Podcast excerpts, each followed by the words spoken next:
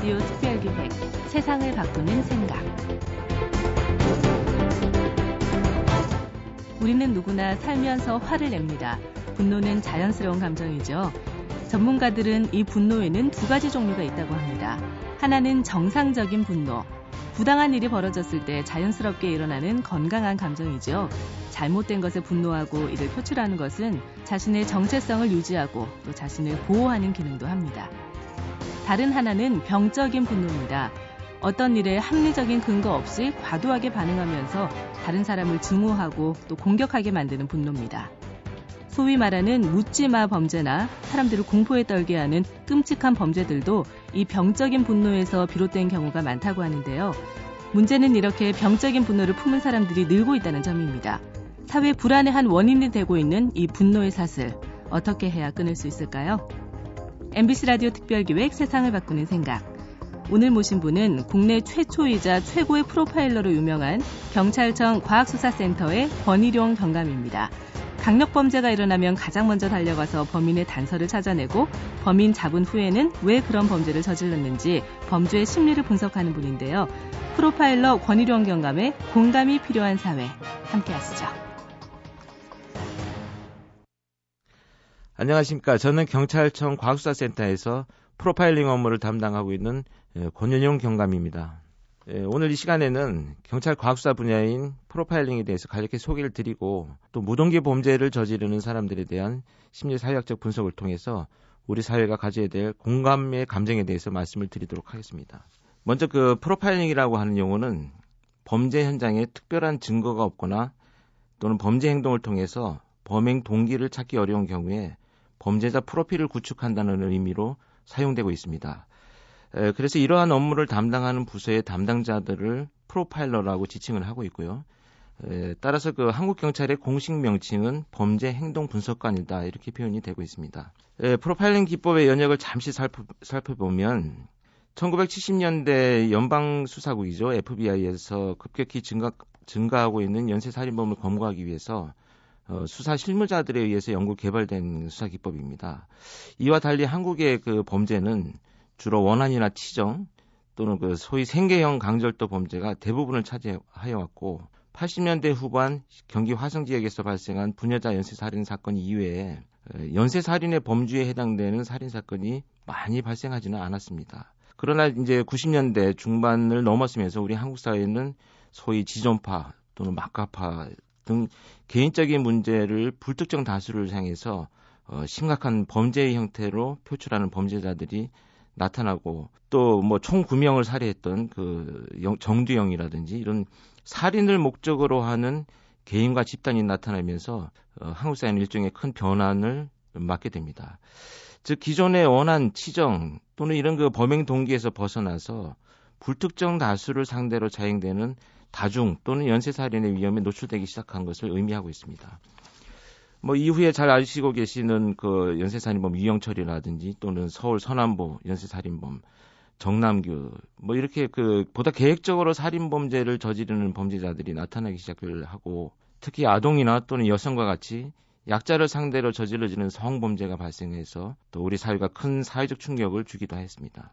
에, 묻지마 또는 무동기로 표현되는 우리 사회의 범죄들에 대한 그 말씀을 좀 드려보면 사실 우리 지난 한 해 우리 사회가 성 관련 범죄는 물론이고 불특정 다수를 상대로 발생하는 다양한 형태의 범죄 상황을 겪어왔습니다. 이러한 범죄의 범죄자들이 갖는 심리학적 기제에는 대부분 어떤 대상에 대한 분노의 감정이 크게 작용을 하고 있습니다.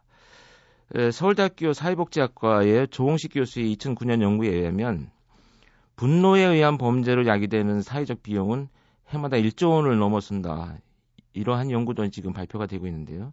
소위 그 anger society라는 그 말처럼 아무 이유 없이 길을 가던 중에 자신을 쳐다보았다는 이유로 살인 사건이 발생한다든지 우연히 문이 열린 한 가정집에서 들려오는 행복한 가족들의 웃음소리가 싫다는 이유로 일가족을 살해한 사건들은 범행 동기의 본질적인 측면에서 불특정 다수를 상대로 느끼는 범죄자의 왜곡된 분노에 의한 범죄로 분류가 될 수가 있습니다. 예, 타인의 삶에 대한 공감 능력이라고 하는 것은 어, 작년에 에, 발생한 또 아동 성범죄와 같은 경우에 있어서도 어, 막연하게 자기 범행으로 인해서 빚어지는 어떤 그 피해자의 고통 또는 사회적인 문제들보다는 어, 피해자나 나나 서로 간에 운이 없어서 발생한 것이라고 하는 이런 왜곡된 생각들 때문에 결국 빚어지기 때문에 그 아주 기본적인 바탕에는 결국 어, 피해자에 대한 공감 능력, 타인에 대한 공감 능력들의 결여에 의해서 나타나는 이러한 행위로 어, 해석을 할 수가 있겠습니다. 특히 연쇄살인범 정남기회 같은 경우에는 어, 피해자들의 어떤 금품을 강취한다는 목적보다는 공격 행위를 통해서 나타나는 피해자의 고통스러움을 느낀다든지 이런 것들을 통해서 자기의 어떤 그 병리적 즐거움을 찾아가는 형태로 범죄가 나타나고 있고요. 서울 서남부 지역의 연쇄살인범 강호순이 같은 경우는 그 피해자들이 자기의 승용차에 탑승하게 된 그 이유에 대해서 어, 굉장히 사회적인 문제를 갖고 있는 사람들이 자신에게 공격이 대상이 된 것이다. 이런 그 어, 굉장히 아주 왜곡된 해석들을 하고 있는 거죠. 특히 그 자신의 노력의 대가에 비해서 돌아오는 보상이 적다고 느낄 때 사람들은 가장 많은 분노를 일으키는 것으로 알려져 있습니다. 즉 이러한 그 의미는 자아 개념과 정체성에 위협을 받는다고 생각할 때 사람들이 가장 분노한다. 이렇게 이제 평가가 되고 있습니다.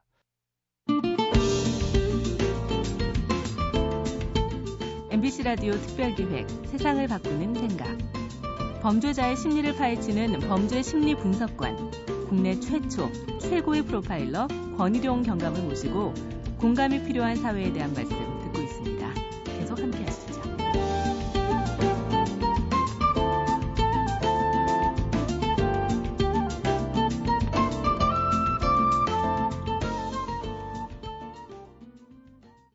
이런 그 불평등 의식을 갖게 되는 상황의 대표적인 몇 가지를 살펴보면 먼저 상대적 박탈감입니다. 같은 집단 내에서 어떤 사람은 각고의 노력을 경주하고 최선을 다하고 있음에도 불구하고 또한 어떤 사람들은 편법을 사용해서 어, 힘들지 않게 생활하고 기회가 있을 때마다 승진하는 등의 경우가 생기면 어, 사람들은 자괴감을 느끼게 되지요. 또 이런 무력감 속에서 분노의 감정을 경험하게 됩니다. 다음으로 느끼는 감정은 사회적 장벽입니다. 강력범죄의 경력을 가진 사람들의 대부분은 출소 후에 자기가 사회적 냉대로 인해서 할 수 있는 일들이 없기 때문에 예, 다시 범죄의 길로 빠져든다 이런 그 자기 합리화를 많이 하곤 하는데요. 즉 스스로 도저히 넘을 수 없는 장벽이 크고 아주 두껍게 가로막혀 있다고 느끼는 것을 통해서 결국은 자신들이 사회에서 배제되어 있다 이런 고립감 속에 빠져들게 됩니다. 대체적으로 이러한 분노 감정의 상태에 있는 사람들은 사회와 사회 구성원들에 대한 왜곡되고 막연한 예, 시기와 질투 이런 감정에 빠져들게 되는데요. 결국 극단적인 범죄를 저지르는 경우들이 예, 연관성을 가지고 있다 이렇게 이제 분석을 하고 있습니다. 에, 따라서 그 무동기 범죄라고 하는 용어가 내포한 의미는 범죄자 개인의 어떤 감정 상태에서 비롯된 범행으로 그 사회가 속한 사회 문화적인 측면에서 범행 동기가 설명되기가 어려운 부분이 있습니다.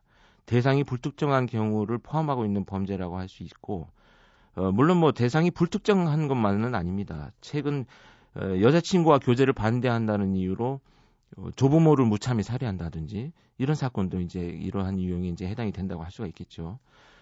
결론적으로 소위 무동기 범죄를 저지르는 대부분의 범죄자들은 자신이 처한 무력한 상황에 대해서 분노하고 있으며 이러한 분노는 시기와 질투의 감정을 양산하게 되어서 결국 극단의 범죄를 자행하게 된다. 이렇게 평가가 되고 있습니다. 연세대학교 사회학과 김항배 교수의 2010년 연구에 의하면 시기 또는 질투의 감정은 동일하게 평가가 되는 감정이면서도 매우 다른 맥락에서 발생한다고 예, 연구가 진행이 되고 있습니다. 다시 말씀드려서 질투는 가치 있는 대상이죠. 어, 인간관계를 포함한 포괄적인 의미를 쓰여 어떤 가치 있는 대상을 보호하기 위해서 나타나는 심리적인 현상이고 따라서 그 소유하고 있는 것을 잃을 것 같은 불안이나 위협 이런 것들 때문에 발생하는 것으로 이해되고 있습니다. 뭐 예를 들면 애인에게 친절하게 대해주는 남성에게 화를 내는 것은 마치 애인의 마음을 빼앗길 것 같은 두려움 속에서 나타나는 그런 질투의 감정이다. 이렇게 이제 연구가 진행이 되죠. 그러나 시기는 자신이 갖지 못한 것을 갖고자 하는 욕망에서 비롯되는 것입니다. 즉, 다시 말씀드리면 타인에 비해서 결여된 것, 차지하고 싶거나 가지고 싶은 욕망 때문에 발생하는 것이 시기의 감정인데요. 자신보다 우월한 것에 대한 적대감이라든지 또 더 나은 대상에 대해서 갖게 되는 아주 부정적인 감정들입니다. 우월한 대상이 소유한 행복이라든지 건강, 어, 가정, 어, 사랑, 영혼 이런 것들이 예, 속성들이 상실되기를 바라는 심리적 상태를 말하기 때문에 대상들이 그 속성들의 상실을 통해서 고통을 당할 때 어, 병리적 즐거움을 느끼는 것이 시기의 감정이다 이렇게 표현이 되고 있습니다. 그러나 이들이 화를 내고 어, 공격을 하는 것은 오직 그러한 행위만이 사람들과 소통하는 유일한 방법이라고 생각하는 아주 왜곡된 생각에서 어, 비롯된다 이렇게 보시면 어, 평가가 좀 될 수 있을 것 같습니다. 인간이 가장 싫어하는 감정 중에 하나가 불확실하다는 것인데요. 이 시기의 완벽함을 요구하는 제재, 제재들은 인간이 모든 면에서 완벽해야 된다라든지 또는 어떤 어, 이런 강박적인 사고를 갖게 되는 것에서 많이 예, 발전을 하고 있습니다. 물론 이러한 문제의 원인이 모두 그 사회 또는 부모 이런 연관성 또는 가족에게 있다는 것은 아닙니다. 다만 부모와 가족이 속한 사회의 병리적 현상과 연결되어 있다라는 것이 가장 중요한 예, 논의거리가 되지 않나라는 생각을 하고 있습니다. 사실 이런 상대적 박탈감이나 넘을 수 없는 장벽 같은 무력감들은 순수하게 개인이 느끼는 왜곡된 감정일 경우가 많습니다. 이런 사소한 문제 또는 문제가 시사하는 바들은 소속된 집단에서의 고립을 통해서 사회적 존재로서의 자존감이죠. 의미들이 매우 낮은 사람들이라는 공통점을 가지고 있습니다. 어, 제가 만나보고 면담을 한 약한 800명의 범죄자들과의 대화 속에서도 대체적으로 이들이 갖고 있는 가장 기본적인 문제들은 사회적인 고립감 속에서 느끼는 자존감의 결여다 이런 것들을 공통되게 나타내고 있습니다. 따라서 이런 자신의 범죄 행위를 항상 타인 또는 사회에 전가하고 책임을 전가하는 심리적 방어 기제인 투사 를 가지고 있는 경우들이 많이 나타나고 있는데요. 미국의 심리학자인 에, 심리학자로서 그 REBT 이론을 개발한 그 알버트 앨리스라는 사람은 어, 자신의 연구에서 결국 사람의 마음을 혼란시키는 것은 사건 그 자체가 아니라 그 사건에 대한 그들의 판단이라고 어, 주장을 하고 있습니다.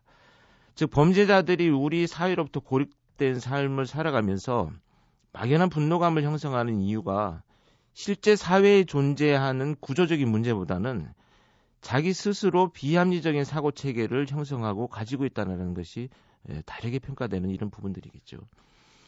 사람들이 불안과 분노, 우울 등과 같이 정서적 문제를 겪는 이유는 자신이 처한 어떤 사건이 때문이 아니고 결국 그 사건을 지각하고 받아들이는 방식 자체가 잘못되었기 때문이라는 것입니다.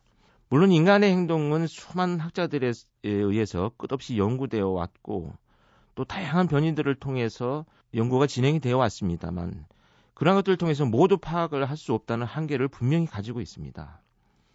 특히 범죄 행동이라고 하는 것은 어, 굉장히 돌발적인 상황에 대한 경우의 수들은 모두 고려할 수 없는 한계를 분명히 가지고 있습니다. 그래서 이러한 한계를 극복하기 위해서는 중요한 것은 사회 각 기능들 간의 유기적 교류와 통섭을 통해서 많은 자료들이 수집되고 어, 데이터화 됨으로써 유형화하고 또 그러한 그 자료들이 수사 현장에서 활용 가치를 높이는 노력들이 필요하다 이렇게 보, 에, 판단을 하고 있습니다. 더욱 중요한 것이 결국은 사회 구성원들 모두가 서로를 공감하고 이해하고자 하는 노력들이 가장 우선되어야 되지 않겠나 이런 것들이 지금 우리 사회에서 필요한 감정들입니다. 공감과 이해는 굉장히 다른 의미를 갖고 있는데요. 이해는 어떤 사물이나 본질에 대해서 정확하게 어, 그 해석을 하는 것이 이해라고 한다면 공감이라고 하는 것은 결국 어, 그 타인이 갖고 있는 고통과 또는 즐거움 같은 이런 감정들을 같이 느낄 수 있는 실천적 감정이다 이렇게 표현을 하고 있습니다. 그래서 사람들이 서로를 공감한다고 하는 것은 결국은 그 사람들이 갖고 있는 문제를 정말 자기가 같이 느끼고 공감할 수 있을 때 어떤 해결의 실마리들을 찾을 수 있다. 이렇게 어, 판단을 하고 있습니다. 감사합니다.